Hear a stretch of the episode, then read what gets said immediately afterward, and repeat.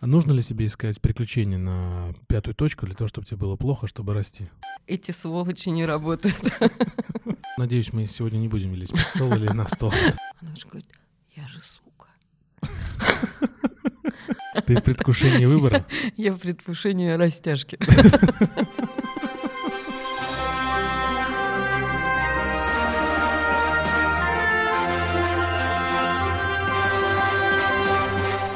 Друзья, привет! Вы слушаете подкаст «Зачем я это делаю?» Я Иван Нестратов. Наша сегодняшняя героиня, коуч, э, бизнес-тренер э, Нина Тарасова. Нина, привет! Привет, привет. Нина в прошлом наемный топ-менеджер, директор компании. И Нина владеет своей тренинговой компанией. Как э, Нина говорит, что небольшая, но большая или небольшая, мы проверим. Правильно я понимаю? Я постараюсь быть откровенной. Также Нина проводит командные стратегические сессии. И, друзья, что очень важно, меня, честно, очень подкупает, что Нина а, автор своей методики проведения командных сессий. Мы тоже на эту тему поговорим. И немножко про клиентов расскажу, что а, у Нины в арсенале такие клиенты, как Озон, Киви, Nestle, Альфа-Поток, Трусарди даже, компания 1С и компания Первобит и другие. Ну что же, Нин, а, вот мы и встретились, вот мы и поговорим. Ты знаешь вообще, как родилась идея пригласить тебя на подкаст? Мы обсуждали с моей коллегой вообще смыслы жизни, наверное, да? Что и вообще на делать, теме да? смыслов да, возникла на, Нина. Да, на теме смыслов, да, мы обсуждали коуча, она говорит, а у меня есть коуч.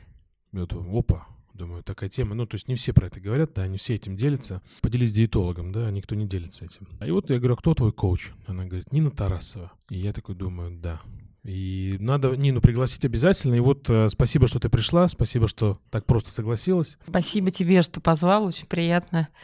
И так волнительно пока. А, не переживай. Если что, мы все вырежем, что не понравится. Перед тем, как ты пришла, мы с тобой обсудили, что будем говорить, что не будем, и ты скинул свою статью про путь героя, про тот путь, который ты проделала. Честно скажу, что она меня очень вдохновила, на мой взгляд, была очень открытая, и я бы хотел начать э, с той фразы, что если тебе больно, то значит ты живешь. Это моя фраза из моей да, статьи, да? Да, да. Спасибо, Ваня. Ну, это действительно твоя. Давай я, может быть, перепроверю. Не-не, я, я верю, я охотно верю. Просто статья была давно написана, поэтому... Ну, э, давай я ага. процитирую точно. Если давай. тебе плохо, значит, ты жив. Ага. Вот это такая цитата твоей статьи. И что это значит? Почему, если тебе плохо, значит, ты живешь? А если тебе хорошо, то ты не живешь? Глубокий вопрос. Но в моей картине мира, если тебе хорошо, ты живешь. Но если ты растешь и ты меняешься, то ты живешь на полную катушку. Угу. А любой рост, любые изменения, они, как правило, происходят через боль. Угу. Боль не физическую, эго ломается, и, соответственно, больно. То есть а, ты хочешь сказать, что твое эго полностью переломилось, и поэтому твой рост э, произошел? Я в процессе. А, то есть, ну, ну, ну, то есть тот рост, э, про который ты говоришь, да, вот твой произошедший рост, то есть там мы говорим про статью, просто эти слова, что если тебе плохо, значит ты жив. Такая как бы странная история, что если тебе плохо, значит ты живешь. В процессе чего? То есть в процессе роста, он же бесконечный, такая вечность. Да, это процесс. Это процесс на самом деле, но бывают периоды, когда вау, когда все хорошо, когда радостно, счастливо и так далее. Но для того, чтобы сделать следующий шажок, угу. нужно пройти вот ту самую маленькую смерть маленького эго. Угу. А нужно ли себе искать приключения на пятую точку для того, чтобы тебе было плохо, чтобы расти? Искать не нужно, они сами придут. То есть э, плохо тебя найдет, да, получается? Наша самость, она лучше нас знает, когда меняться, когда нет. И ты можешь искать, можешь не искать, но кто-то внутри тебя говорит, что-то не тот, чувак, давай, угу. давай по-другому. Ну да, ты тоже про это писала, что вначале будет сигнал, а потом пинок, если ты не услышишь. А как услышать? Вот это вот ощущение, знаешь, бывает такое, очень хочется кушать, угу. Ну, не знаешь что. Открыл холодильник, закрыл. Открыл... Даже если там куча продуктов. Вот, ну, не то. Да, постоянно с этим сталкиваюсь. Вот это вот не то, когда в жизни, да, наступает, когда оно длится месяц, два, три. Ну, это значит зов. В этом случае клиентов говорю, сказка уже началась. Уже мелодия зазвучала. Все, тебя зовут в лес приключений. Тебя зовут к изменениям, к да? К изменениям если я правильно тебя понимаю, то, исходя из этой логики, все хорошо, все, жизнь хороша, там, машина, деньги, ну и так далее, там у каждого своя ситуация. То есть все хорошо, но халва уже не сладкая. Да. Про это? Про, да. про эту историю, что да. даже если все хорошо, ты на пике. Один из моих клиентов покупает каждую новую вышедшую модель BMW. Мгм. Он говорит, «М, ты знаешь, сколько у меня в гараже? И сколько? Ну, что-то там дофига. Вот. И он говорит, ты понимаешь, я не могу понять. Вот первую купил бэушную у кого-то, так радовался Мгм. 15-летней давности, а сейчас новую привез из салона. Нету Не ра- радости. Не да? радует. Но это заболевание какое-то или что это? А, Это не заболевание, а просто на разном этапе жизни разные игрушки. И когда-то машина это действительно, или там что-то, там какое-то материальное приобретение, это действительно вау-эффект, и оно дает большую радость. А потом нет. Ты начинаешь быть избалован, да, и изобилием. У каждого свой масштаб избалованности. Кому-то для этого надо 10 машин, кому-то 2. Мгм. Человек с- смирится с этим или что с этим делать? Если нужно, надо с этим бороться или что-то с этим делать нужно? Слушай, нужно быть счастливым.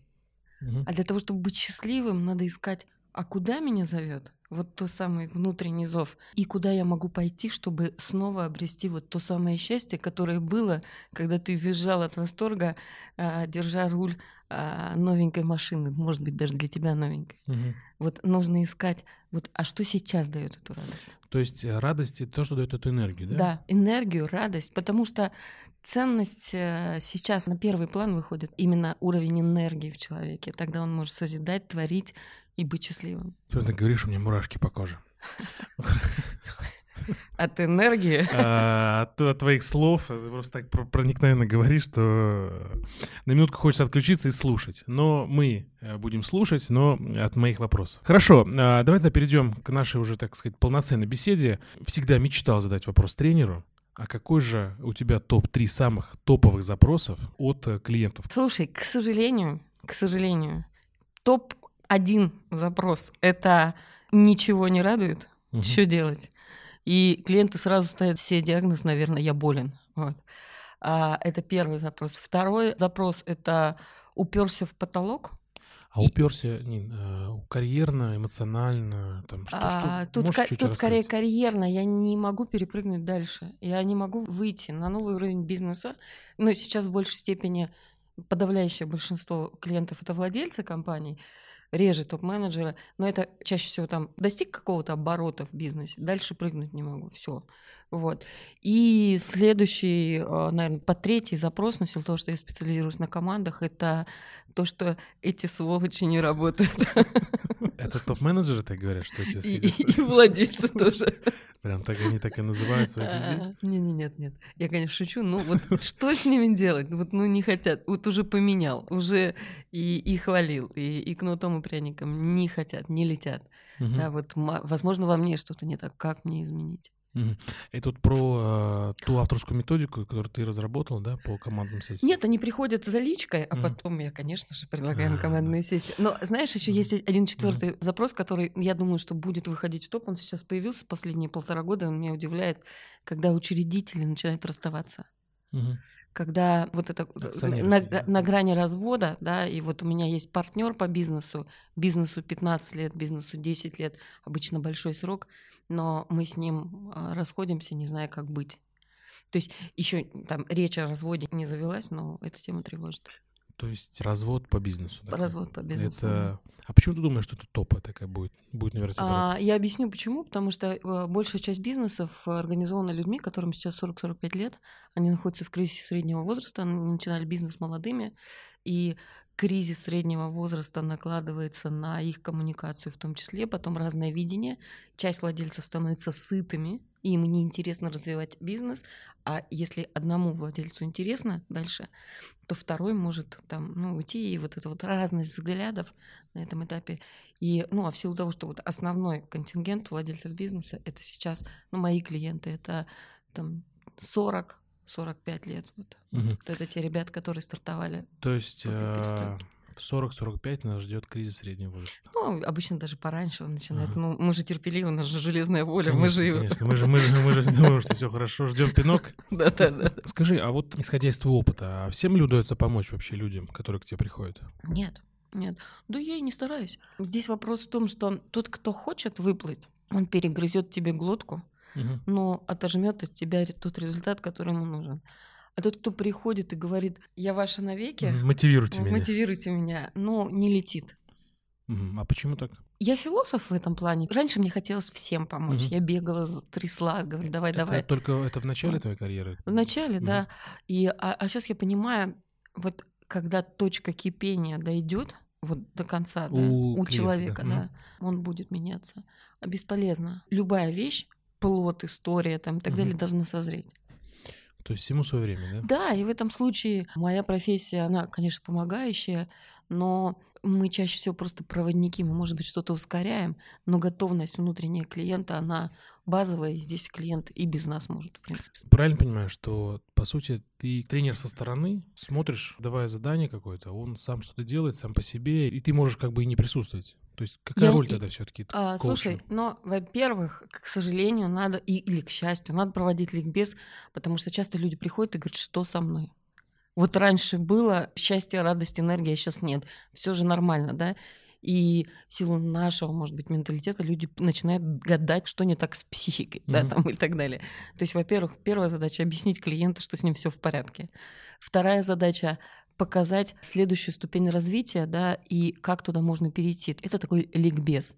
А дальше простройка новых логик мышления, новых логик действий. Ты сама эти логики клиенту говоришь? Как вы к этой логике приходите? Иногда я нарушаю этику профессии, говорю сама, говорю, слушай, мне кажется, вот так вот. То есть Но- нельзя давать совет, правильно? Обычно они не очень хорошо работают, все же умные. Ну, понятно, да. Здесь очень э, важно задать правильный вопрос, вот как ты мне задаешь, да, который натолкнет клиента на мысль. До парадоксов, знаешь, иногда сидим с клиентом, что-то обсуждаем, не можем найти решение. Я говорю, а если сверху посмотреть? Он говорит, ну как сверху? Я говорю, залазь на стол Мгм. и смотри на ситуацию сверху. Он залазит на стул, ему приходит какое-то совершенно новое решение. Меняет сознание, если ты просто даже форму, ну, поменяешь. Меняешь да. фокус Ну, фокус, восприятия, да. форму восприятия, да. Ну, интересно, интересно. Иногда, да. и у меня недавно коллега моя проводила сессию, когда она заставила реально залезть э, владельца под стол. А зачем? Ну, потому что он говорит, я сижу в стесненных условиях и так далее. Ну, она говорит, давай залазь под стол, посмотрим, как у тебя. И чем все кончилось? Ну, это была очень прорывная сессия, я не могу там подробностей понятно. э, рассказывать, потому что и я не всех знаю, потому что есть этика профессии. Вот, но вот сам эксперимент простой. А, забавно, да. Ну, надеюсь, мы сегодня не будем лезть под стол или на стол. Но если, смотри, если захочешь побыть моим клиентом. Очень хочу, но э, я думаю, не в рамках программы. Хорошо, ты сказала, что ты стремилась всем помочь. Потом что-то в тебе переключилось, и ты считаешь, что если человек хочет, он придет сам. Вот что поменялось в тебе? Я так понимаю, что ты хотел помочь ну, там, на старте, а потом вдруг что-то поменялось у тебя, и ты не захотела больше помогать. Зажралась За- сегодня. А, Ну, я шучу, конечно. Да, понятно. Во-первых, действительно есть достаточное количество клиентов, когда ты можешь уже себе это позволить. Второе, ты понимаешь заранее. Раньше ты верил во всех и в каждого, да? Сейчас ты веришь по-прежнему в человека, но опыт дает после там первой даже встречи понять, готов человек будет двинуться сейчас или нет. А по каким триггерам ты понимаешь, что он тот к тебе пришел, готов он или не готов? А, первое это ответственность за свою жизнь. То есть я сам за... Вот то, что сейчас есть, это я сам, да? Да, да, да. И когда ко мне клиент приходит, то, что я говорила, я ваш навеки, да, Мгм. это скорее он мне передает ответственность. Мгм. Руль, руль. Руль, тебе. да. Вторая вещь это то, насколько он берет информацию, да, насколько он впитывает. А взрослый меняется через инсайт, через вспышку внутри А головы. Поясни, пожалуйста. Одна моя клиентка, она говорит, я такая хорошая, я всем помогаю, я спасатель там и так далее, и так далее. Она достаточно жесткая, она владельца компании. Мы работаем с ней про одного из ее подчиненных, там не ладится контакт. И она сидит, и после одного моего вопроса, сейчас не помню какого, она же говорит, я же сука. Потому что это она так же тихо сказала. да, да, да, она так притихла. И она сидит. Нина, это же ужас. Это же... а, ну, человек прожил э, 42 года и в парадигме, что она ангел во плоти, а все остальные там, кто работать не хочет, кто там ей перечит. Все виноваты. Да, и, и когда она видит вот такую теневую сторону свою, ее арсенал богаче. Я говорю, отлично, но ее не надо убирать. Давай посмотрим, как ее использовать. Не бессознательно, а сознательно. Вот это инсайт есть, да? Мгм. Когда То есть я- посмотреть на себя с другой стороны. Да, иногда наоборот что-то хорошее всплывает, сильное там и так далее. Мы создаем вот такие вот инсайты, и насколько человек продвигается через реакции. Одно дело я беру и Мгм. тут же задвигаю и говорю, не, это не мое. Она не плакала от того, что себя узнала с другой стороны? Плакать не плакала, но очень сильно злилась и очень сильно говорит, я не хочу это видеть. Ну, все кончилось хорошо? Ну, в процессе. Хорошо. Мы поговорили про инсайты, про четвертый путь, про развод акционеров. Все-таки, знаешь, я хотел перейти к такому вопросу. Вот твоя статья, которую ты дала мне почитать, я считаю, что все-таки ее не нужно было читать, потому что э, она так сразу быстро все так рассказала, да, и, может быть, и вопросы были бы другие, которые я бы задал. Но все-таки хотелось бы начать с твоего пути. Меня он очень привлек, потому что быть в наеме достаточно много времени. Я так понимаю, что было все успешно, опять же. И потом бац, и вот ты услышал зов, и все ушло. Расскажи, пожалуйста, а как ты поняла, что ты хочешь быть бизнес-тренером Слушай, ну, во-первых, не поняла. У меня очень ранняя карьера. Я где-то около 30 лет стала директором. Угу. Компании в моем подчинении было до 2000 человек. Это Сильно. большой штат. Я интеллектуально была готова, а эмоционально совершенно нет. А поясни, пожалуйста, вот интеллектуально готова, а эмоционально нет. Вот как э, параллели вот эти? А вот это вот груз ответственности, да, который на мне лежал за людей. Я ревела ночами э, на кухне по поводу того, что кого-то придется увольнять. Так получилось, что я часто часто работала в компании в роли антикризисного директора, mm-hmm. да, там приходилось делать очень жесткие меры. И... и ты плакала после каждого увольнения? Ну, черствеешь со временем, но все равно это было тяжело, да, и вот работать не на надрыв эмоциональный, при этом проявлять эмоции на работе я не умела, то есть это значит, надо было быть идеальным таким выдержанным руководителем, угу. и все это переносилось домой. Да? И... То есть ты несла работу домой, потому что ну, не могла расслабиться на работе? я или, считала, или что я не имею права. идеальный же руководитель, а, да. Но, понятно, то есть, да, да. И, соответственно, был ряд еще внешних событий, перипетий с реорганизациями компаний там, и так далее, и так далее, с воровством каким-то. Откуда это пришло, что ты не имеешь права быть не идеальным руководителем? Ты была отличницей в школе? О, я была троечницей. Как и я. Да-да-да. Откуда это пришло? Ты знаешь, мне кажется, в этом что-то было такое нарциссическое. Но я так гордилась собой. Такая ранняя карьера, такой успех. И хотелось быть вот вот прям как... То есть как э, с картинки, как с фильма, да? Да, да, да, да, идеально. Вот. Скажи, а если бы, допустим, ты говоришь, вот у тебя была ранняя карьера в 30, да, если бы это было в 40, то есть ты считаешь, что было бы лучше, если так параллель провести?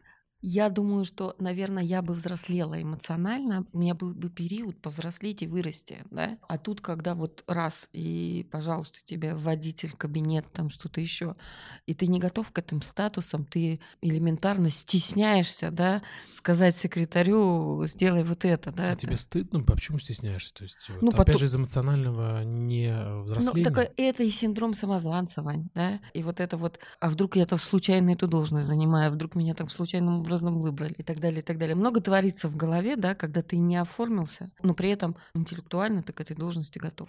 Угу. Интеллектуально ты имеешь в виду компетенции, да, знания? компетенции, да? знания, в том числе знания по угу. управлению, да. Ну, понятно, да. Но, но собой управлять тоже надо уметь. Вот так. Ничего себе. Вот еще надо вот перед тем, как стать э, руководителем, надо сказать, а готов ли ты эмоционально, дружочек? Ну, иногда э, нас готовит жизнь в процессе.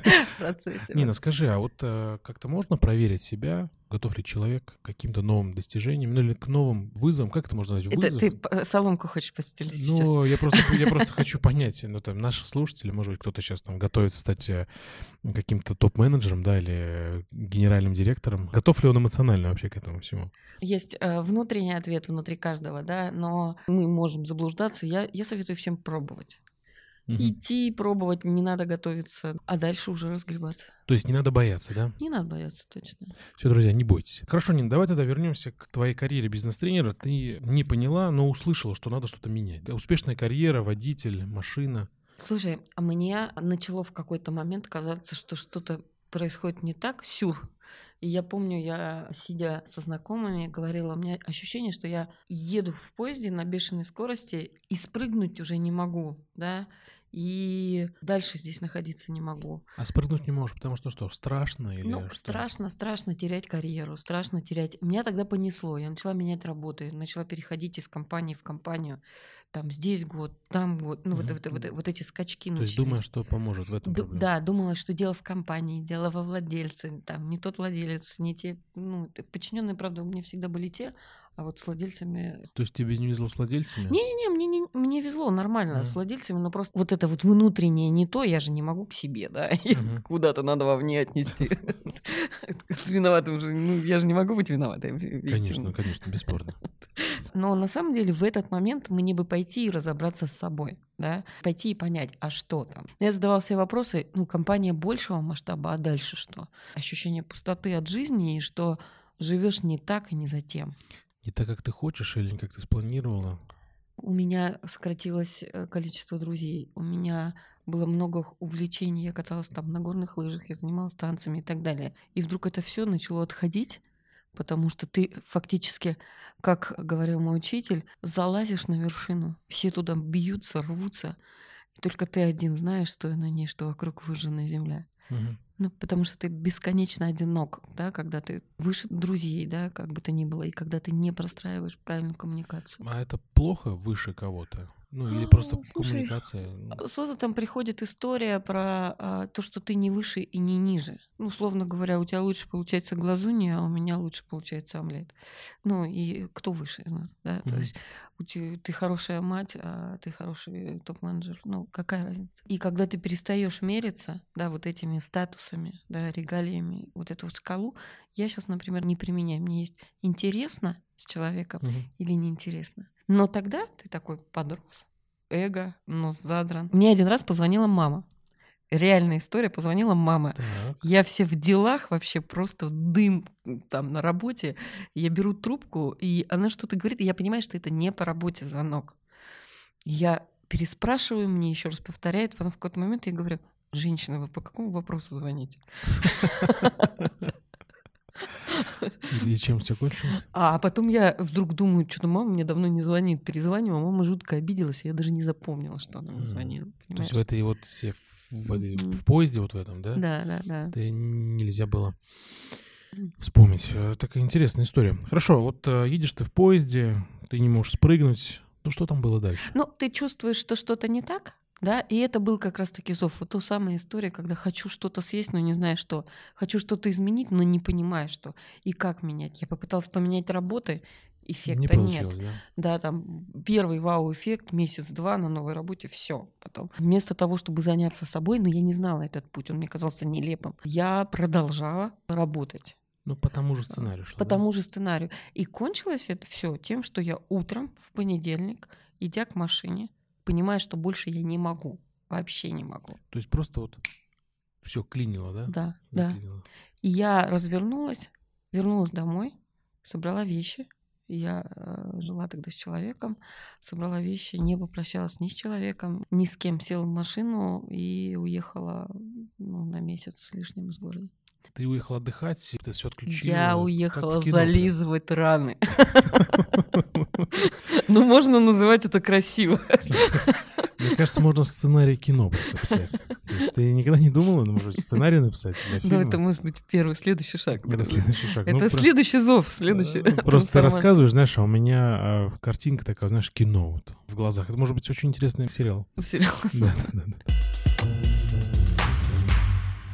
Хорошо, я понял, почему ты решил уйти. Почему ты решила стать тренером? То есть как вот это вот осознание-то пришло? На самом деле, пришло-то оно из э, очень уязвимой позиции, потому что когда я, ну, немножко окрепла, залезала раны и так далее, я поняла, что я не могу вернуться. И я, Почему ты не можешь вернуться? я пыталась найти работу, и как только вот э, речь подходила к предложению, я понимала, что я не могу назад, и что это опять будет то же самое, еще на год, и я опять снова уйду. А это было эмоциональное выгорание? Выгорание, да? Прям, Да, прям... да, да. Ну, такой очень серьезный. Ну, надо сказать, что я еще две недели в отпуске была с 22 лет по 32.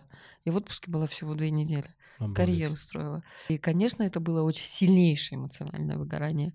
И когда я поняла, что я не могу выйти вообще, ну, то есть физически, тогда я, в общем-то, начала карьеру мастера по наращиванию ресниц. Так, Вот. так, вот, вот здесь уже, друзья, Ну, потому, потому что ну, речь о бизнес-тренерстве не шла. А, то есть я думаю, ладно, это все не мое, буду просто наращивать ресницы. А тогда наращенные ресницы только пошли в моду. Я выучилась, наращивала ресницы э, порядка года. Было время подумать. Нин, подожди, а вот просто из э, такой как бы высокой карьеры, да, высокого всего такого ну, когда, скажем, все круто, и ты пошла, ну, такую достаточно простую профессию наращивать. Уж Мгм. простите, э, коллеги, те, кто занимается ресницами. То есть ты перестала в себя верить, когда ты стала заниматься ресницами. Слушай, хотелось очень просто жить. Вот очень просто, без ответственности, да. И я так радовалась, что у меня ответственность за клиента, ну, в рамках В полутора рамках часов. ресниц. В рамках вот, вот он пришел, мне надо полтора часа или час, или там два, в зависимости от густоты. Густоты ресниц. И это было так кайфово. И вот он уходит, и ты такой, все, да. Ты, тебе не надо думать про неликвиды на складах, Мгм. про что-то еще, про товарные остатки, про продажи, про то, кто вышел, кто не вышел сегодня на работу. А можно ли назвать, что вот ту историю, про которую мы сейчас разговариваем, да, что просто не было баланса в прошлой жизни? И баланса не было, да. Как ты думаешь, что если ты бы добавил бы, допустим, в свою карьеру чуть больше там хобби, отпуска и так далее, и так далее, ну, чтобы сделать это, скажем, это колесо баланса, да, чтобы оно Ну, было я бы тогда выгорела лет в 37. А, то есть, то есть ты считаешь, что все равно было бы выгорание? Я думаю, что да, потому что я сталкиваюсь с людьми, у которых и хобби есть, и отпуск, но ну, просто это накладывается на, на период э, жизненного цикла. То есть человека. просто а, отдаляется, да? Я просто в силу своей там скорости ускорилась. Понятно, так. как пандемия все ускорила. Да, да, да, да, да, да, да. Ну, вот так вот. А тренерство, оно очень просто пришло. Так, ну давай, А, рассказывай. Я очень много уже, будучи директором, работала со своими и проводила тренинги, но я не знала слова тренинг. Это не было в моей терминологии. И когда я вот в том числе наращивала ресницы, мои коллеги стали звать меня в разные компании и говорить, проведи что-то у моих Ну, по обучению какое-то. по обучению, да. Я почему-то не знала слова тренинг тогда, хотя он это было уже очень распространенным. Я это называла коммерческими собраниями. Интересно, первый раз такое слышу. Ну, Ну, потому что я со своими, так я называла, у нас, скажем, собрание. Ну, и. Вот, и я какие-то денежки начала, а потом я подумала, наверное, этому где-то учат. Пошла учиться. И куда пошла учиться? Я в то время жила в Новосибирске, я пошла в, я не помню сейчас, как это называлось, но в, при Новосибирском госуниверситете у нас длительное было обучение, месяцев 8, если я не ошибаюсь, такое Мгм. достаточно основательное. И вот нас там учили. А а, тогда уже была школа бизнес-тренеров? Вот, от- Да, То да. есть основа была какая-то, да? Да, база, да. Она тебе помогает сейчас? Или она сильно, вот с тех пор она сильно изменилась? Я с тех пор много где училась, на тренировках, разное обучение, но НГУ дало мне очень хорошую базу системную. Н- НГУ, НГУ, Новосибирский госуниверситет при факультете психологии, вот было это отделение, не помню сейчас, как называлось. В общем, это база, это структура, это это понимание, потому что тренинг — это технология, так же, как и сессия командная, и стратегическая сессия. А вот э, помогли ли знания твои, которые ты приобрела, создать э, ту методику авторскую, я же правильно понимаю, по командным сессиям? Как она вообще пришла? Э, Слушай, вот здесь называется вот повезло. Ну, А, везет сильнейшим? Да, наверное. Есть моя коллега Аня Татьянина, которая вцепилась в меня и говорит, проведи у нас тренинг, как ты ведешь сессии командные. Я говорю, Аня, отстань от меня, я не учу. Аня была очень настойчива. Я сопротивлялась до последнего, потом у меня появилось время, и я думаю, ну, мне неудобно уже так в футболе человека, и думаю, дай-ка проведу Протестируешься, да? протестирую. Я прилетела в Новосибирск, они меня пригласили как приглашенного тренера. Я провела тренинг, все были вау. Там был прям большая группа и очень положительный эффект. Я думаю, круто, буду проводить раз в месяц. Но мне повезло дважды. И еще одна девушка позвонила мне, я еще не успела улететь из Новосибирска, и говорит, нам тоже надо в Казани. Я говорю, я буду проводить раз в месяц, поэтому давайте на следующий февраль. Вот это так. Она говорит, нет, нет, ты не поняла, нам надо сейчас. Вот. А Я думаю, ну ладно, два раза в месяц буду. Ой, два раза в год буду проводить. Ну, то есть провела. И вдруг я понимаю, что у меня рождается структура, что это я не... Продукт, да, структура. И, в общем-то, я бы, может, на этом и заглохла, но появился третий человек, который сказал, давай в Краснодаре. И я думаю, надо уже садиться и описывать методику. И получилось. По написанию методик, э, вот эта история вся, да? э, Есть какая-то специальная методика по написанию методики, да? Или как? Слушай, она, наверное, есть. Ага. Да, я ей не училась, но у меня базовое юридическое образование. Мгм. И системности, структурности и прочим-прочим вещам, причем хорошее юридическое образование. В прошлом юрист. Мгм. юридическую карьеру я закончила в должности директора по правовым вопросам. Соответственно, здесь у меня тоже хорошая основа Я и документы разрабатывала, и прочие-прочие вещи. М. И юридические всякие штучки помогли Колли- тебе Коллизии, сделать. да? Коллизии? Ну, Юридические коллизии, да. Мы тоже с тобой коллеги по образованию. Хорошо, если вернуть... Что, прости? Надо ж как. Да, да, да, как мир тесен юридический, да. Да. Скажи, а если мы сейчас вернемся опять назад, как ты себе представляла новую жизнь, Ну, когда ты уже ушла с найма, там, допустим, этап ресниц, как ты себе представляла и что сбылось, и что есть на самом деле? А, слушай, на первом этапе представления никакого не было. То было, ты не визуализировала ничего? да ты вот вообще потерян, да, и было жутко стыдно. Потому Стыдно? что а, ты встречаешься с людьми, круг общения, да, один директор, другой сам директор, третий там руководитель отдела. А ты кто? Я тренер. А непонятно даже какой тренер. То Ну, сейчас я могу бизнес. сказать бизнес-тренер. Сейчас я могу сказать, а у меня свои курсы, я автор методики, у меня там порядка шести, там восьми, даже я не знаю сколько программ. Там, Девяти я посчитал. Девяти Да. даже, наверное. Я даже не считаю. То есть у меня много всего. Есть чем гордиться. Есть чем гордиться, и есть вот эта база, да, когда ты как-то приносишь себя, а тут ты никто. Ты не востребован в профессии. За тобой нет вот тех самых регалий, погон там и так далее.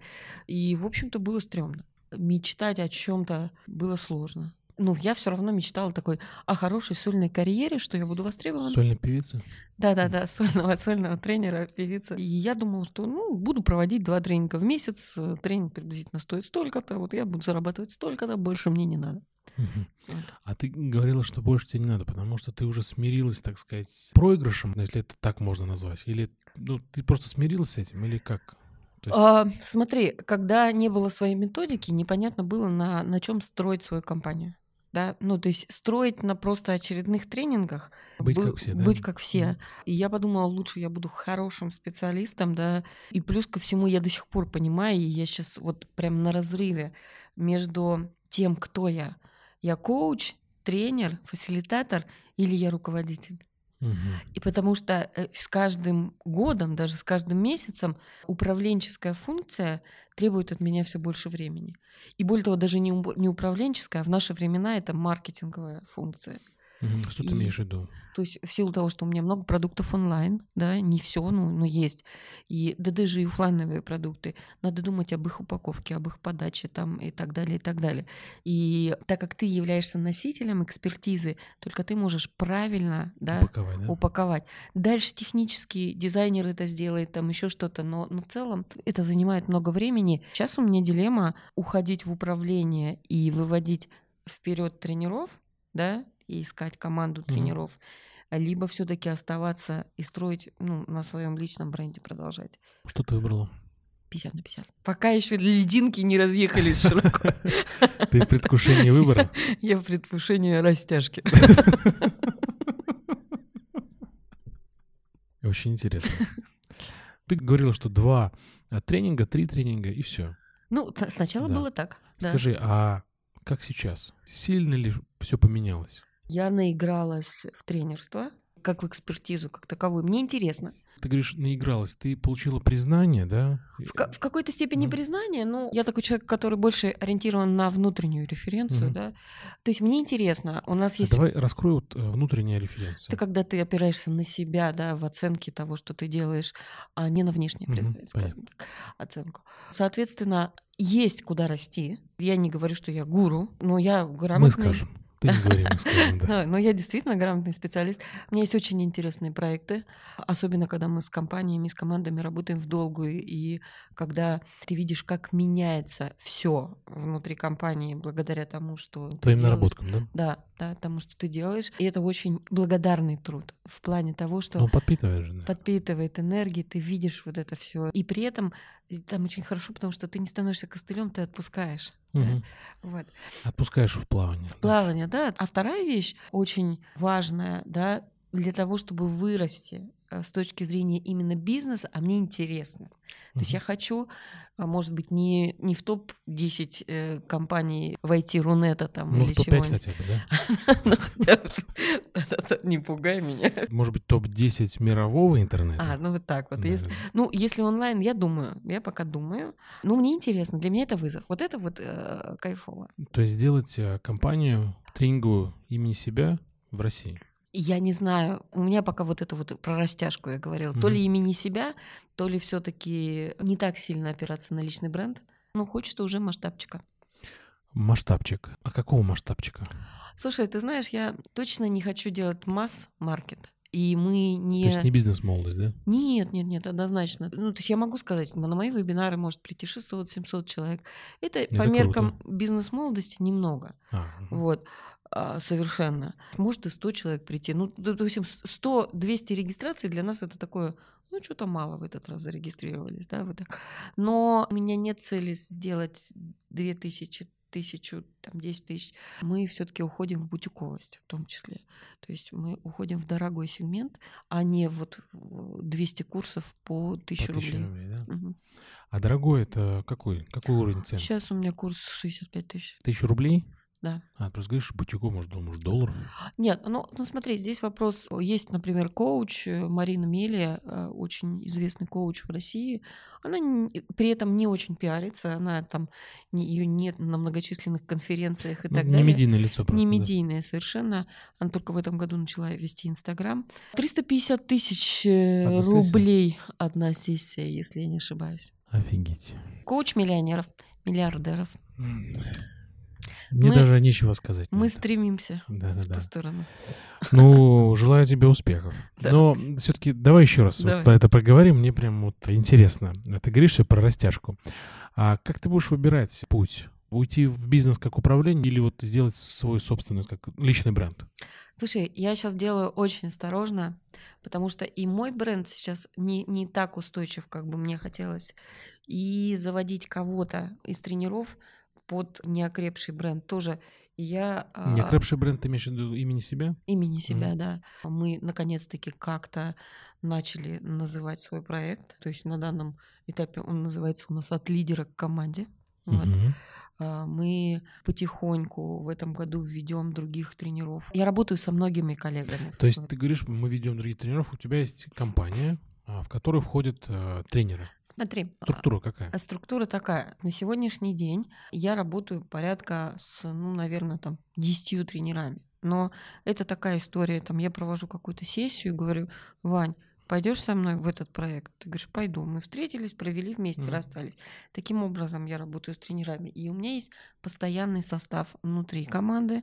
Это SMM, таргетинг и так далее, и так Подожди, далее. SMM, таргетинг — это м- Маркетинг. маркетинговая история? Маркет- да, да, да. маркетинговая Но история. это Бу- не тренера. Это Не же- тренера, да. И до этого на всех сайтах, на моих, фигурировал только я. Мгм. Сейчас я потихоньку и внутри моих курсов я стала заводить с прошлого года других тренеров. Ну, то есть, допустим, курс мой самый известный командная сессия от А до Я. А раньше там была только Нина Тарасова, а сейчас а, в этом году там будет и еще один модуль вела Юлия Евсеева, а сейчас я введу еще плюс двух тренеров. Я потихоньку буду разбавлять собой и усилять людей под собой. Мгм. А зачем ты это делаешь? а чтобы уйти от зависимости только от себя. Вот как раз-таки потихоньку. Мгм. То есть ты все-таки больше строишь тренинговую компанию, нежели все-таки имени себя.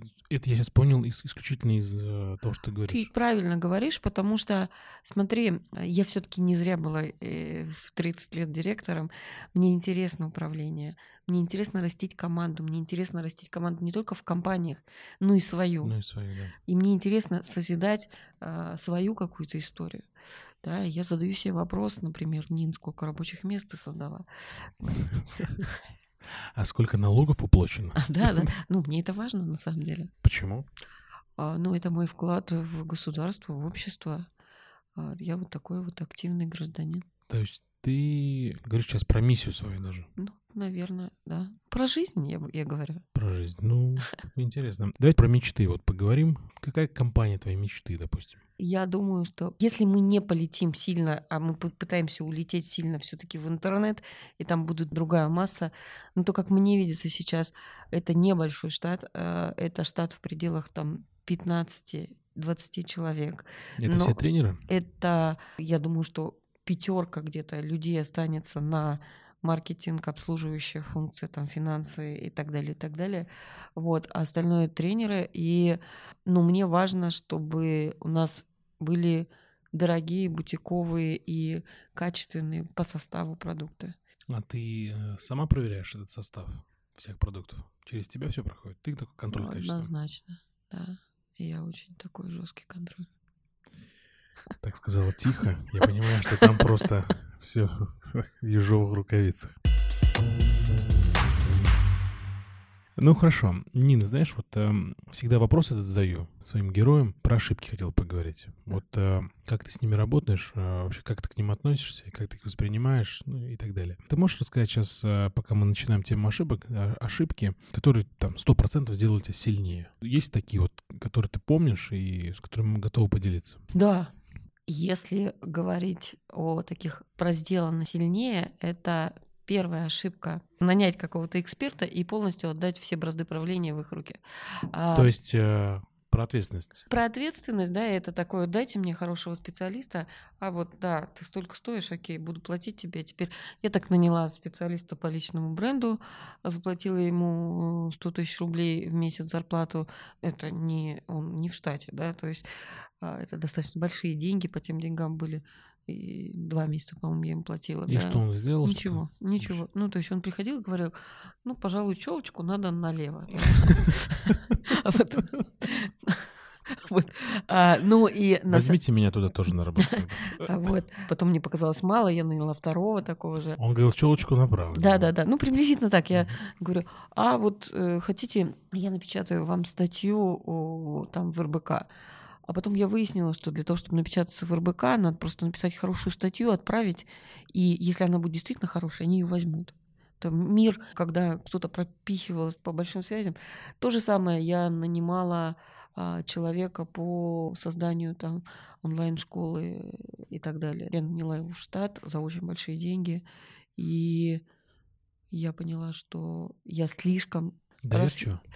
и доверчиво, и, наверное, когда ты полностью все отпускаешь, и здесь должен быть баланс между делегированием и контролем. Контролем и, наверное, все-таки профессиональными компетенцией твоей личной в этой от- отрасли. Ну, например, вот если там никогда в жизни не занимался лично брендом, как ты поймешь, что, что правильно, что нет? Хотя бы почитать, хотя бы пос- посмотреть, хотя бы посмотреть видео на Ютубе, да, то, то- то есть вникнуть, да, чуть-чуть сделать пару шажочков в эту сторону. То есть э, немножко углубиться в эту историю, да? Сейчас, когда мне коллеги говорят, скажи, пожалуйста, как мне нанять эксперта по моему продвижению, я говорю, давай вот ты полгодик поработаешь на свое продвижение, а потом будешь нанимать эксперта. То есть Это- правильно понимаю, я, прости, пожалуйста, что э, вы сделаете вначале шаги какие-то, да, а потом нанимаете продюсеров, которые...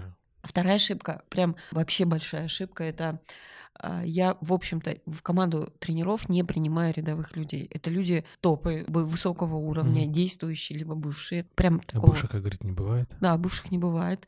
И а, мне было очень неудобно с них требовать. Почему же? Ну, как-то... Ну, Ну, ты же ну, главарь. Ну, ты знаешь, когда человек у тебя там бывший предправление банка, а ты же не был предправлением банка, да? Он, наверное, лучше знает. Вот эта вот история тоже про требовательность. Но Да. это разве не синдром самозванца? Может быть, может быть, ну и, и, и неудобно, а потом этот человек может быть старше тебя, такое уважение к регалиям и прочим вещам. Это вторая ошибка. А откуда это? Ну, старше он, да, ну больше регалий. Ну, ты же пришел ко мне работать, поэтому слушай меня, как я говорю. А специфичный тренинговый мир, Мгм. да, когда ты вроде как, ну ты тренер, я тренер, мы вроде на равных, а оказывается не на равных, потому что в бизнесе, в тренинговом я понимаю больше, чем среднестатистический тренер, Мгм. потому что большинство тренеров, они в бизнесе, в тренинговом ничего не понимают. А расшифруй этот бизнес-витринг. Ну, это что? Это просто как продукт? да? А, ну, ну, смотри, любой бизнес имеет свою бизнес-модель там и так Мгм. далее. И многие люди, тренера, говорят про тренинговый бизнес, а на деле, на деле они просто самозанятые. Это не Мгм. бизнес.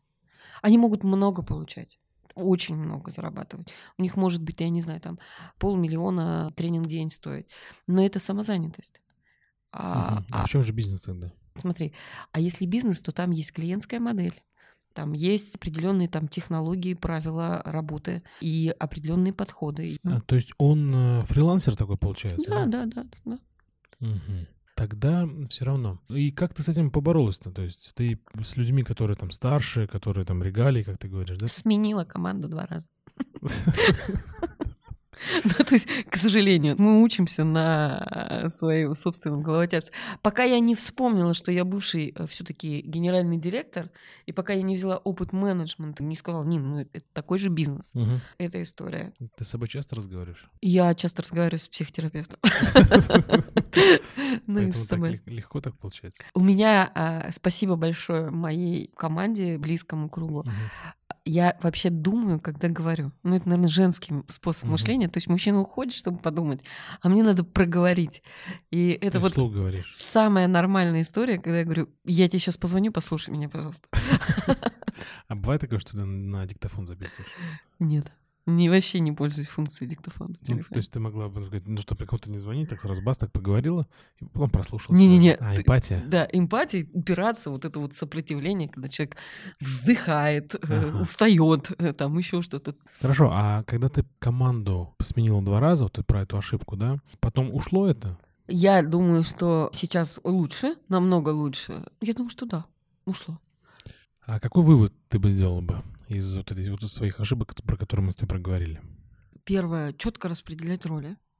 На Чё- старте, да? На старте. Очень четко. Как не банально это звучит. Вторая вещь. Даже если ты в партнерской позиции, да, у тебя есть своя зона ответственности, а у партнера есть своя зона ответственности, и свою ты должен требовать. Следующая вещь. Второе, количество прав на ошибку не может быть бесконечным. Ты прописываете его? Я много что прописываю, права на ошибку, наверное, нет, но э, в каждом отдельном случае я проговариваю. Очень круто сказал, мне очень понравилась фраза. Так, Вот. что ты еще можешь добавить? Следующая вещь — это максимальная четкость диалоги. То есть, если я чувствую, что что-то не так, вот Ты максимально говоришь, что я а, говорю, давай сядем, поговорим. Я даже сейчас не понимаю, что не так, но я понимаю, что что-то не так. Обычно в этом всегда есть зерно. То есть на ощущениях Ну, не всегда, но я доверяю своим чувствам. То есть это не значит, что мне сегодня вот я что-то подумала, как-то ты не так на меня смотришь, и я буду ходить с тобой. Что-то не так, что-то не так. Нет. Но если это повторяющееся чувство по отношению к человеку, да, иногда интуиция наша впереди нас работает. Можно ли доверять интуиции, если никогда раньше не доверял? Нужно, Нужно, да? нужно. Она умнее. Умнее, чем мы? Что такое интуиция? По большому Внутренний счету. голос, наверное. А что такое внутренний голос и так далее? Есть определенное количество итераций вещей, моделей, да, которые сходятся, и твой мозг внутри, он их быстрее компилирует, Мгм. и он тебе дает сигнал. Пы-бымс. Ты еще не отрефлексировал, скорость мышления твоего гораздо медленнее. А твой внутренний компьютер, он тебе дает вот такие вот звоночки. Зовы. Зовы, эмоции и так далее. И поэтому, да, просто иногда мы неправильно ее интерпретируем. Но то, что она вовремя возникает, я уверена. Ты говоришь, что вовремя мы ее неправильно понимаем. А какие советы ты бы могла бы дать, чтобы мы ее вовремя понимали? Как вообще разговаривать с интуицией? Первое, если что-то не так, сесть и подумать, а что не так, откуда у меня это чувство возникает. Ну, а может быть, это Вот. чувство тревоги, может? Смотри, чем тревога отличается от страха чаще всего? Чем? Страх имеет объект, Мгм. а тревога нет. То есть тревога такая сама по себе, да? А, что-то я чего-то боюсь, а, чего-то боюсь, А чего не знаю? а чего не знаю, да, да, да. М. Ну, чаще всего так. И вот эта вот тревога, ну, ну можно ходить, ходить два дня, три дня, что-то случится, что-то случится. Вопрос, где твоя энергия в этот момент. Если твоя энергия на том, чтобы удержать крышку этого котла под названием тревога, ну, во- вопрос, насколько ты будешь эффективен. Да, понятно. Хорошо, спасибо большое. Как раз плавно перешли про энергию. Хотел бы у тебя спросить, как ты берешь энергию? Где ты ее черпаешь? Можно ли так сказать, черпаю? Ну, для меня энергия — это энергия, вдохновение, силы какие-то действовать на что-то, да? Вот, вот это для меня лично. А вот для тебя энергия, чем ты вот вдохновляешься, да, где ты берешь ту энергию для того, чтобы действовать? Слушай, наверное, сейчас чаще всего энергия, она просто есть. Да? Как, Мгм. как не банально звучит. Потому что я пять лет назад я сказала, я не буду заниматься тем, что мне неинтересно. И даже если я теряю в деньгах, я говорю, нет, я не буду это делать. А. А что предшествовало этому? Почему ты так решила? А я подумала, что я уже достаточно взрослая, чтобы париться по, по этому поводу. 99% того, что я делаю, мне интересно. Это первое. А, Второй момент — это про базовые вещи, сон, режим дня там и так далее, и так далее, это архиважно. То есть, конечно, тушка должна быть в тонусе. Вот. И, конечно же, э, еще очень важно окружение и вдохновление. Ну, то есть, если у тебя такая вялая команда, которая хрюму и тянет из тебя все соки, а ты должен каждый день их вдохновлять, а ну, в обмен ничего не получаешь. Ну, нафиг такую команду, да, то есть... То есть менять, да? Ми- ну, менять, э, разговаривать, два раза поговорил, три раза поговорил, не меняется, менять. Ну, Вот. команда, в том числе, наверное, окружение, да, вокруг, там, семья, друзья и так далее. А, Мне повезло. У меня маме 83 года, она ведет свой инстаграм. Ух ты, здорово. На этой неделе мы будем делать с ней прямой эфир. А Поэтому мое окружение таково. Моя мама учит немецкий, занимается с репетитором. И а, мои достижения в жизни, там, в мои 44, мама говорит, что-то там ты как-то... Слабовато. Не то, что достижение слабовато, она говорит, ну ты что-то как-то вяленько живешь. Поэтому, ну, если говорить про семейные там ценности, э, вся семья, и отец, и брат, там, а, своей семьи у меня нет, они очень активны. Мгм. Поэтому друзья такие же. И это как-то норма, это даже не то, что я черпаю, не черпаю вдохновение. Мгм. Так есть. То есть это сложилось так жизнь? Так Есть, случилось? Так есть. Папа в 83 года десятку, пятнашку на лыжах пробегает. Ну, Ну, то есть как бы... Но базовая вещь. Смотри, у нас энергии у всех достаточное количество.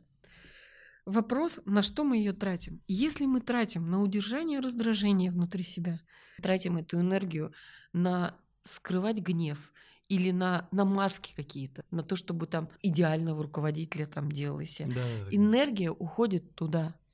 Ты вопрос ее куда пускаешь? Вовне или наружу? То есть, Ой, или э, внутрь. Я понял, да-да. То есть энергии у нас у всех достаточно. Ну, может быть, у нас не столько энергии с тобой, как у Илона Маска, да? Мгм. Наверное, мы каждому близки. еще каждому каждому дается какой-то определенный объем, да, Ну, его надо быть, он- прокачивать. да, может быть, он просто, как ты говоришь, он не тратит ее впустую. Но прежде чем, да, прежде чем наращивать свой объем, надо понять, а куда я ее сливаю. А сливаю я чаще всего на маски, на раздражение, на жизнь с нелюбимыми людьми, на занятия нелюбимыми занятиями, нахождение на нелюбимую работу и прочие, прочие Ну, вещи. Справедливо.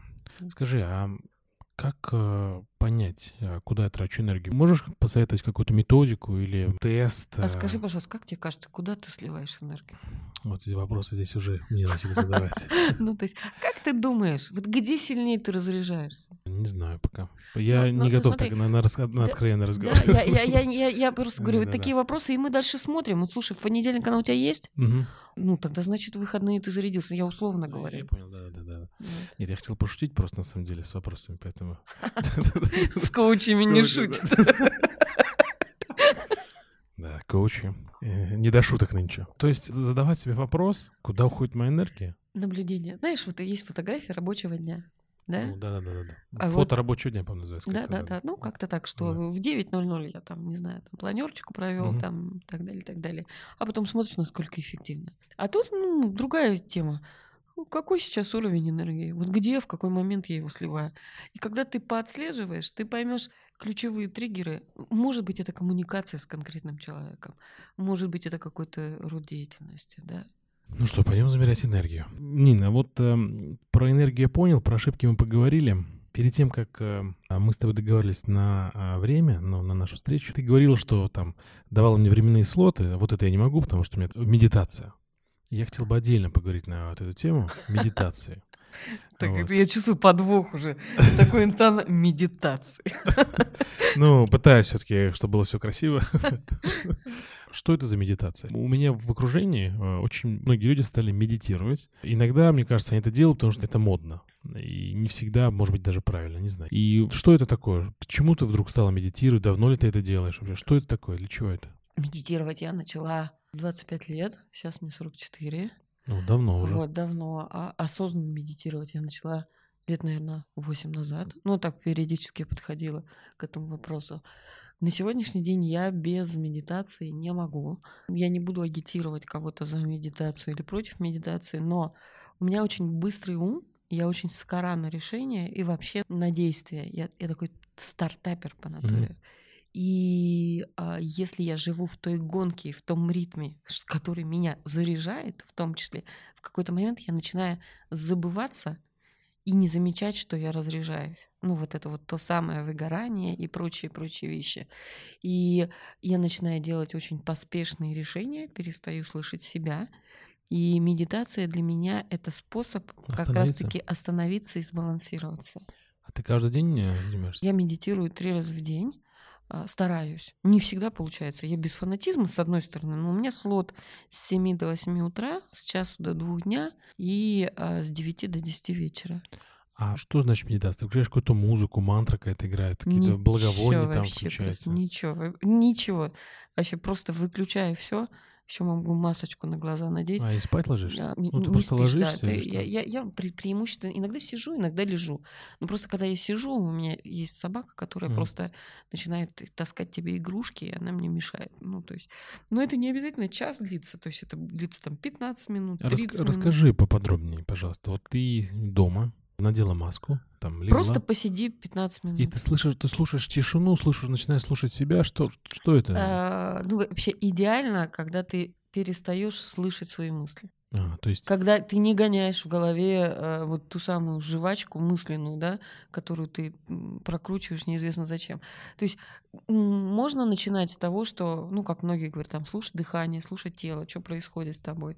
Когда ты долго медитируешь, ты просто вот замираешь вот в этом безвремени. А ты замеряешь э, время, сколько ты медитируешь, там, максимум ставишь? Или просто ты вот... Я без... У меня минимум 15 минут, максимум, как пойдет, обычно вот час я не высиживаю все равно. Да, угу. то есть, да его и нет. Ну, допустим, я условно ставлю слот с часу до двух, у меня медитация, но всегда какие-то накладки, где-то звоночек, где-то там ты... Ты же в рабочем графике это тоже делаешь, да, и не всегда есть возможность там и пообедать, и еще и там час... Ну, в общем... А можно ли медитировать и есть? Можно, на самом деле, но мне кажется, это вообще высший дзен такой. Я не могу, я отвлекаюсь. Угу. Вот я отвлекаюсь на природу, на погоду, позвонить кому-то, еще что-то. А, обязательно медитация а, это в тишине, и обязательно медитация там это в маске, отключение от всего. Или, Смотри, может, другие другие какие-то есть методы. Ну, есть мантры, есть еще что-то. То есть я не очень это все люблю, потому что начинаешь завязываться, и ты в итоге, как собака Павлова, по гонгу выделяется слюна. Без электрошока. Да, можешь, да, да, да, да. И тут вот нет музыки, все. Ну, то есть, ну, ты можешь быть в разных местах. Я могу сессию вести командную, работать, и у меня есть там 15 минут выскочить в коридор, чтобы себе прийти, да, потому что я должна быть в балансе. И в этот момент у меня нет возможности включить мантру, сесть, лечь там как-то удобно. Танцевать может Потанцевать, да. Поэтому я делаю без ничего, без, без каких-то ритуальных вещей. Вот. Мне кажется, это, это все слишком ритуализировано. Ты просто сказала про медитацию, у меня почему-то сразу там ритуалы, вот, свечи, э, да, мудры да. вот Мудрость, эти, да, да, да, да, э, да, сложить как-то сложить пальцы. пальцы, да, да, да, не, что не, не. фотография там чья-то и так далее. Да, да, вот да, у меня, у меня, у меня было такое представление. Хорошо, я понял тебя, спасибо большое. Я, я да. еще можно, можно да, два конечно. слова скажу. Ты герой нашего подкаста, поэтому делай что хочешь. Спасибо. Количество а, информации, которая поступает нам одновременно сейчас в разы, в тысячу раз больше, чем там 10 лет, 50 50 лет назад. И наш мозг эволюционно еще не перестроился под тот объем. Угу. И вот это вот бесконечное скролление ленты, ну, знаешь, да, что это такое? В Инстаграме, там, В Инстаграме там и так далее. Вот. И, а там же картинка, а на каждой картинке какой-то посыл и так далее, и наш мозг должен отдыхать. Это как чистить зубы сейчас. Потому сейчас медитация в моде. Ну, гигиена такая. Такая гигиена мозга. Ну и, наверное, количество решений мы принимаем гораздо больше сейчас, чем там 20 лет назад. Да, ну даже 10. Наверное. Потому что количество вводных э, информации, оно много. Вот э, ты хорошую тему затронула. Тогда тот вопрос предыдущий я немножко отодвину. И mm-hmm. вот э, про, продолжим про мозг. Это мы там, взрослые люди, с тобой. А вот как детям, подросткам быть в этой истории, когда столько много информации, когда такой ну, информационный просто цунами, я бы даже назвал бы это, да? Когда дофига всей этой информации, как подросткам справляться с этим информационным фоном? Слушай, они прекрасно справляются, к сожалению, не очень хорошо с точки зрения развития, да, но ты смотри, какие они не включенные в жизнь очень многие. Что ты имеешь в виду? А, ну, такая отрешенные, отрешенные, пассивность, погруженные кто-то в игру очень узко, да, вот там, если раньше было интересно все и вся, да, сейчас больше замкнутости в детях. Я не специалист по детям, но то, что я наблюдаю, да, почему это вынужденный способ выключения. Ну, вообще делать надо родителям, вывозить детей больше на природу, в лес там и так далее, и так далее. По грибы да по ягоды. По грибы да по ягоды, да. Дрова порубить.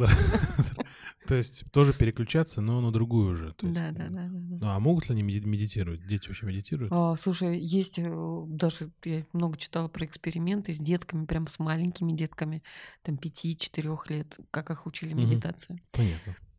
Ну что же, хорошо. Ну, про детей, ладно, оставим другим подкастом. Не будем мне хлеб отбирать. Нин, вот э, меня всегда интересовал вопрос про обучение тренеров. Как сами тренеры, коучи сами себя учат. Потому что ты работаешь с, ну, с многими людьми и разных профессий, да, разных э, карьерных достижений. Потому что этот, вот этот вопрос, когда я готовился к нашей беседе, он меня вот прям не отпускал. И я там прям вот так рад, что сейчас я его задаю.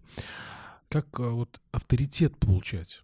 Потому что, ну, люди бывают разные, да, и вот э, как быть там, скажем, на шаг впереди э, команды, да, ну, людей, которых ты обучаешь, и нужно ли быть вообще на шаг впереди? Или вот как завоевать авторитет?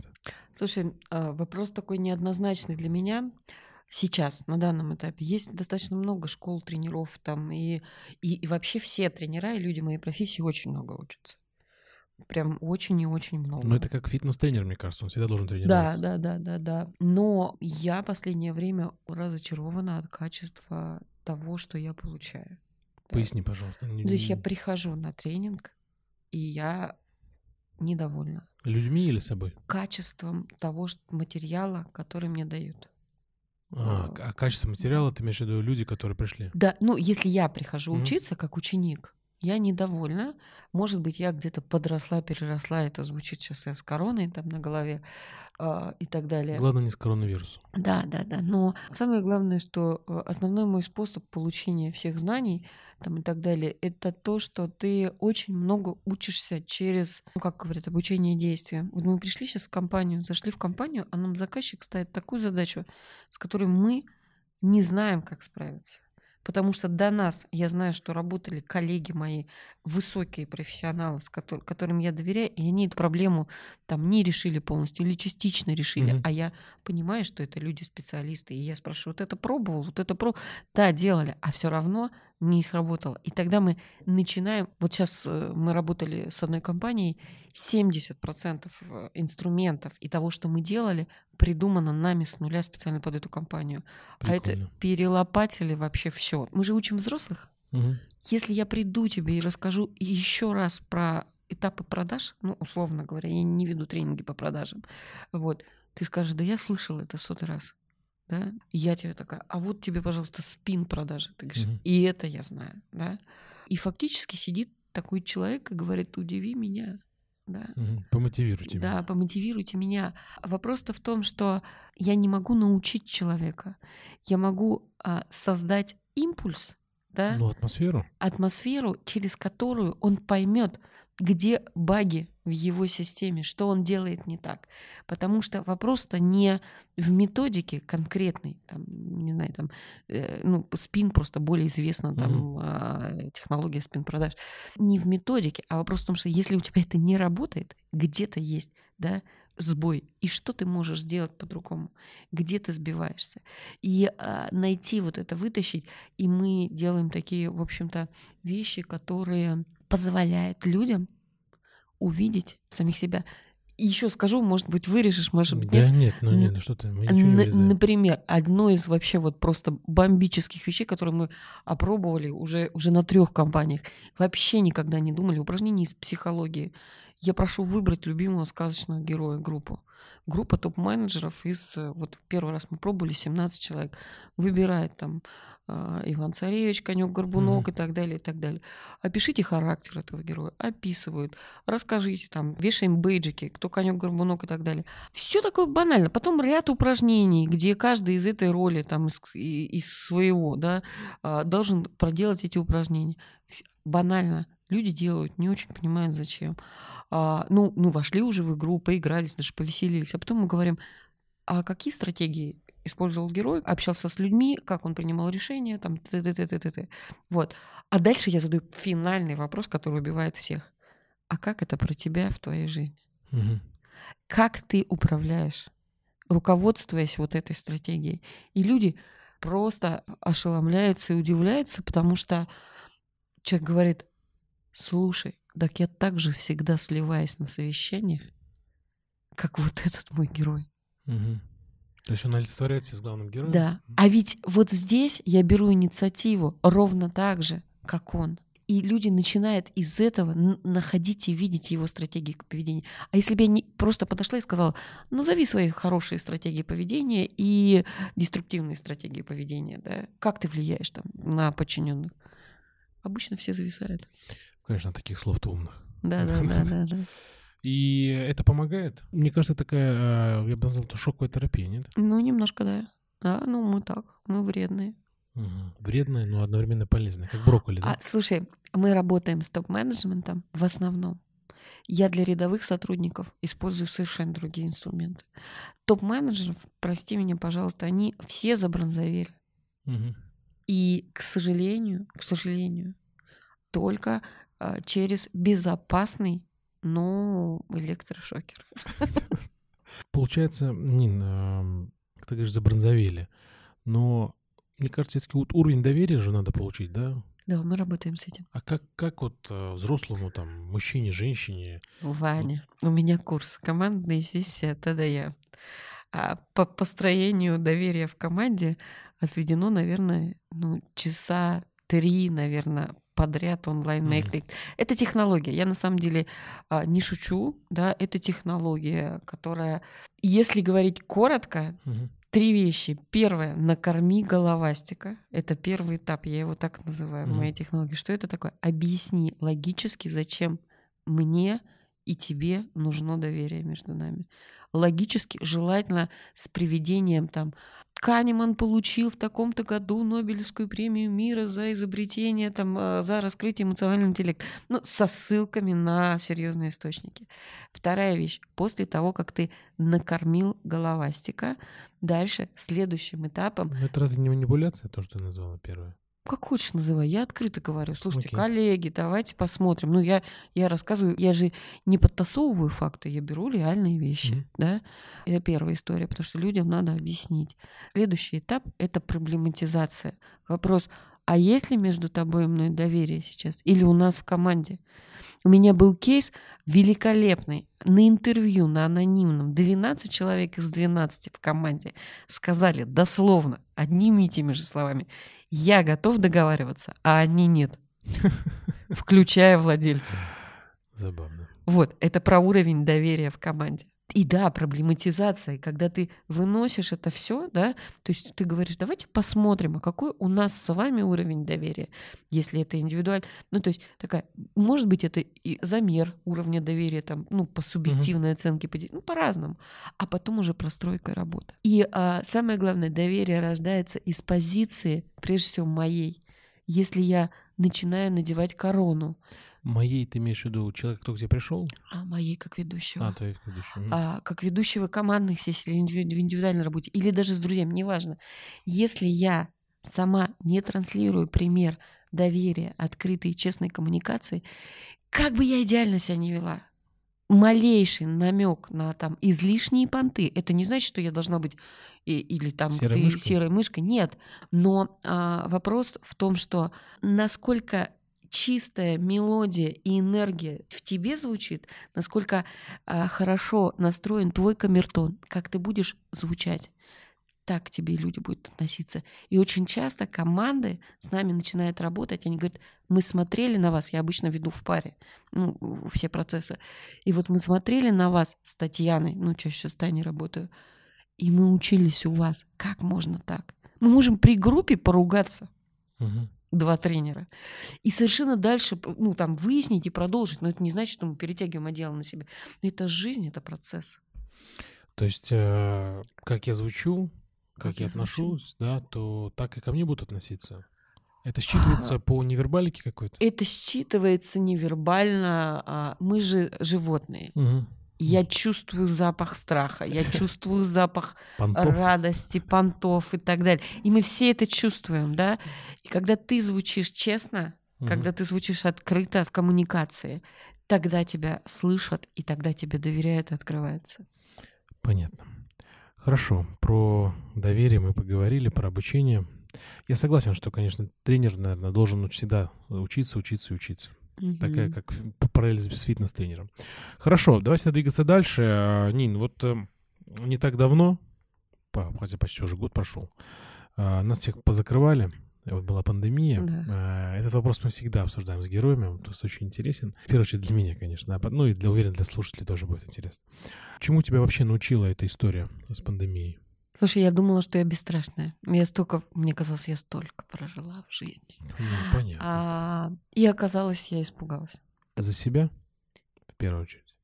За бизнес, за то, что не сохраню команду, не- ну, потому что Мгм. у нас на тот момент было 90% оборота это оффлайновые Оффлайн, программы. Вот, и это очень серьезно, да, мне надо зарплату людям платить. Мне кажется, я поймала штуку, которая поможет мне в дальнейшем не вестись на массовую ис- истерию.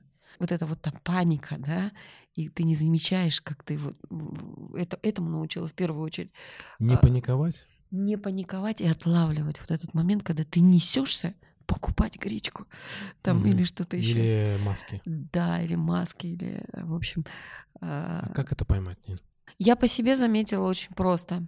Я стала задумываться, ну вот в тот момент я поняла, что я стала принимать очень быстрые решения, непродуманные, по количеству, наверное, противоречивых решений там за э, первую неделю можно было уже предположить, что не что-то вот уже уже надо подкручивать здесь В э, голове, да? да. Хорошо. А как вы пережили пандемию-то в целом? Мы хорошо пережили. Все, ну, то есть те страхи не оправдались, про которые ты говорила? Скажем так, мы выстояли, мы не закрылись, не сократила я никого. Мы ушли в минус, но в приемлемый минус, потому что мы подняли э, онлайн программы на другой уровень. У нас они уже были, вот, но они, мы не делали на них ставку никогда, они дел- были То побочным. есть э, внимания не уделяли этому? Это такое по остаточному принципу всегда было. вот. Мгм. А чему-то новому вообще научилась э, в пандемии? Вообще, слушай, я много новому научилась, но больше всего мне нравится, что я настолько погрузилась в маркетинг, вообще в целом в маркетинг, и в онлайн, и так далее. И мне это так интересно. Я 11 курсов прошла за год по маркетингу Обалдеть. разных. А чьи, чьи И курсы? онлайн, оффлайн, там и Дамир Халилов, э, Да, Михаил, это SMM, по-моему. да, да, да, Мгм. SMM Академия, Академия, Роман, забыла кто. Ну, в общем, все подряд. То есть я э, вообще, ну, просто очень много. Я очень много смотрела про прямые эфиры тогда пошли, и Федор Овчинников, Дода Пицца, Мгм. да, я много, ну, слушала его. В общем, я узнала юнит-экономику, ну, в общем, все связанное больше вот с таким предпринимательством. Было бы здорово, если ты бы э, написала какой-нибудь пост в интернете. Что ты начала новое делать, э, чему научилась. Ну, потому что, я так понимаю, 11 курсов про типа маркетингу, это интересно. Ты очень много сегодня говорил про маркетинг. Кто вообще у тебя маркетингом занимается? Я. Только ты и все. Нет, идеи мои, ручками там разные Ну, в зависимости мгм. от того, А. что это. Специалисты, да? Ну да. Нин, ты э, много раз сегодня проговорила про, про какую-то компанию, про какие-то курсы, что вы пришли в компанию и там сделали какую-то невероятную историю. М, мгм. Вот, тут расскажи вот поподробнее вот э, про этот Мгм. курс, может быть, про компанию, что вы там сделали, какой был запрос, если можно что-то про это говорить. А, Я могу про это говорить. Компания Virtex Food. Мгм. Новосибирская компания по производству соусов, приправ, торговая марка Костровок, может быть, ты знаешь такие жидкий дым. Ну, в общем, одна из ведущих производителей соусов в России, соусов премиум марки. У них три завода, три производственных площадки. Достаточно большая компания, Ну, 600 тогда не маленькая. Да, 600 э, человек, насколько я знаю, там работает. И мы работали с топовой командой. И основная вещь была сдвиг парадигмы топовой команды с мышления там вчерашнего дня на Мгм. мышление следующего дня. То есть фактически владелец сказал, мы много учимся, они действительно со многими работали, но мы много, там, многих тренеров знаем и так далее. Мне нужно, чтобы они начали думать по-другому. И более того, в команде было следующее. В команде был каждый сам за себя. А, Не было а, доверия а, в команде. И, скажем так, локомотивом был владелец, он же генеральный директор, а все остальные такие, ну ладно, если Володя просят, я сделаю. Там еще было такие игрища Мгм. между владельцем и командой, потому что, в общем-то, все делали то, что он говорил. Ну, сначала сопротивлялись немножко. Вот, ну, Понты, понты. понты, и понты, и сомнения, потому что ну, он такой новатор, он часто ведет в новое, а команда говорит, ну, мы посмотрим, как у него все да. получится. Погоди выполнять отмене, По- да? по- Да, да, да, погоди выполнять. И вот этот вот скепсис, э, и он говорит, мне нужна другая команда, но это при этом должны быть те же люди. Почему так решил, что другая команда с психологической точки зрения, но те же люди?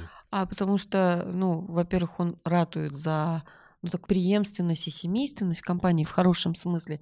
И одновременно с этим там нет вопросов к профессионализму каждого отдельно взятого человека.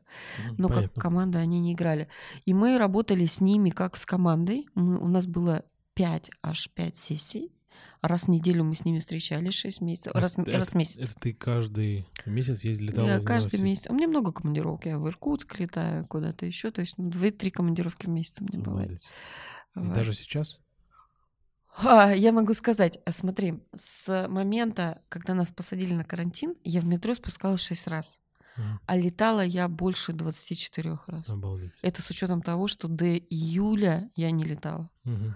Офигеть. Ну, Хорошо, ну то есть а, сохранили команду, подумать по-новому. Что там вы натворили? А, Мы а, изменили качество коммуникаций.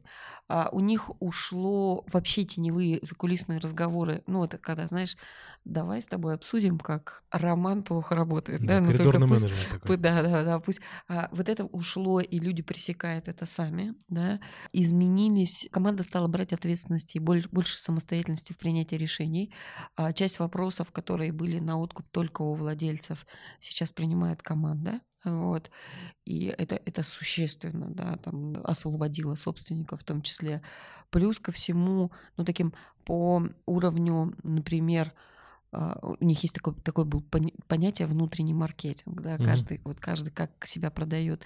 Они оценивали раньше там на там 9-10 баллов там свой внутренний маркетинг, сейчас говорят 3-4, ну и то есть они, ну там кардинально, более того, люди стали понимать, в чем причина, когда человек приходит, да, топ-менеджер и говорит, слушай, мы в прошлый раз с тобой поговорили, я согласился, а вышел, в итоге понял, что я на самом деле солью этот проект и тебя подставлю. Мгм. И он к тебе приходит как к коллеге и говорит, давай решать, как быть, потому что у меня а, нет сейчас на самом деле ресурсов, и более того, я буду топить за себя, а не за, ну, не за этот проект. Давай с тобой решим, как нам лучше поступить, чтобы в рамках компании он все-таки реализовался. Прикинь, Обалдеть. такой Да. уровень диалогов. Очень круто. Это... Ну, не, не все идеально, там да, понятно. но мы верим, что все было идеально. Э, Нина, а почему он такой, один из любимых? Я так, ты просто много про него сказал, так понимаю, что он один из любимых. Слушай, мы как раз-таки вообще отошли от всех правил в работе. Ты знаешь, это, это отдельная тема, я просто боюсь очень долго говорить. Мы отошли Говори, говори. от страшного. всех а, правил а, работы, канонизированных, тренинговых, фасилитационных и так далее в работе с этими проектами. То есть э, вначале нарушите все правила? Да, да, да, да. Смотри, базовая история. Когда мы начинаем, он говорит, сделайте команду. Что мы делаем? Ну, мы можем придумать игрище в мешках попрыгать, да? А мы можем там совместную лепление пельменей или бургеров, условно говоря, да, Мгм. какой-то. Или какие-то вещи на командообразование, да, вот что мы делаем вместе. Еще есть вариант такой, давайте выработаем правила, как вот, как сейчас нам не нравится, а как мы хотим по-новому. Мы убрали все. Мы вообще не работали с командой. Мы работали с каждым из 17 человек. По отдельности, да? И вместе. Мгм. И вместе мы делали фактически а, тренинги личностного роста. Это было пять тренингов личностного роста. Не надо путать с теми самыми, где надо там разденься, выйди на улицу голый там, и так далее. такого не было. Нет, нет, Тут нет. Новосибирск же сейчас. Нет, холодно. нет, нет. В рамках корректности не было каких-то шоковых там упражнений, прыгни с тарзанки или А что-то вас еще. такие вот, ты такой привет, придерживаешься таких Нет, я вещей? против. Я считаю, что это просто это дает такой разовый вызов, смелость, но это не меняет, да. То есть мы делали такой, и мы работали с каждым и внутри команды, и, и сделали ставку на личность. И мы, подращивая личность, Мгм. они у нас к четвертому модулю вдруг сели и сказали, слушайте, а у нас же были такие правила, а сейчас мы живем по-другому. И мы говорим, «А, ну давайте, а у нас было запланировано это, ну Мгм. мы же все равно понимаем, что мы делаем. Да. И я говорю, а давайте э, посмотрим, а по каким правилам вы сейчас живете? И они записывают правила, и они говорят, Слушайте, ну мы могли их выдумать на первой нашей сессии, это было там пять месяцев Мгм. назад, но они были бы не живые, а сейчас мы выписываем то, по каким мы теперь живем. Мы живые уже. Да. Потому что, смотри, провокационная вещь. Я прихожу в компанию, а в компании интервью показывает, что базовая история, да, нет взаимовыручки. Ну нет. Да, а в ценностях написано, мы а, Да-да-да. там стоим за коллег. В лозунге. Лозунги. Я беру и пишу, нет взаимовыручки, каждый сам за себя. Хакнуть систему, там, не знаю, выслушать э, шефа и кивнуть, что сделаю, но не сделать. Такие вот фразочки. Я говорю, это про вас? Они говорят, да. Я говорю, подписывайте. Все говорят, да ну ты что? Я говорю, слушай, не надо мне говорить то, что у вас на табличке. Давай выпишем, как мы живем реально. Мгм. Я заставляю команду подписаться. Народ реально скрипит. Я говорю, идите, подписывайтесь, вы живете так. Мгм. А что прятаться-то? Что прятаться за красивые таблички? И это начинает сдвигать. Ну, это же, наверное, собственник придумал вот это вот такое. с- Или это... Ну, Придумываем ну, мы, мгм. но, конечно, согласие и очень плотная работа с собственником, и собственник не избежал ничего. Ни работы такой совместной, ни обратной связи и от нас, и от коллег. И там много. Собственнику, в общем-то, приходится тяжелее всего. Мгм. Понятно. Хорошо, Нин, спасибо тебе большое за откровенный разговор. Мы сегодня много а, обсудили твою жизнь, твой путь карьерный. Вань, спасибо тебе, вообще очень кайфово поговорили. И уже в завершении я бы хотел тебя спросить, чтобы ты мне ответил на вопрос, зачем ты это делаешь? Я работаю, чтобы что? Я работаю, чтобы что? Ну, зачем ты это делаешь? да? Я... Зачем я это делаю? Слушай, я эгоистка.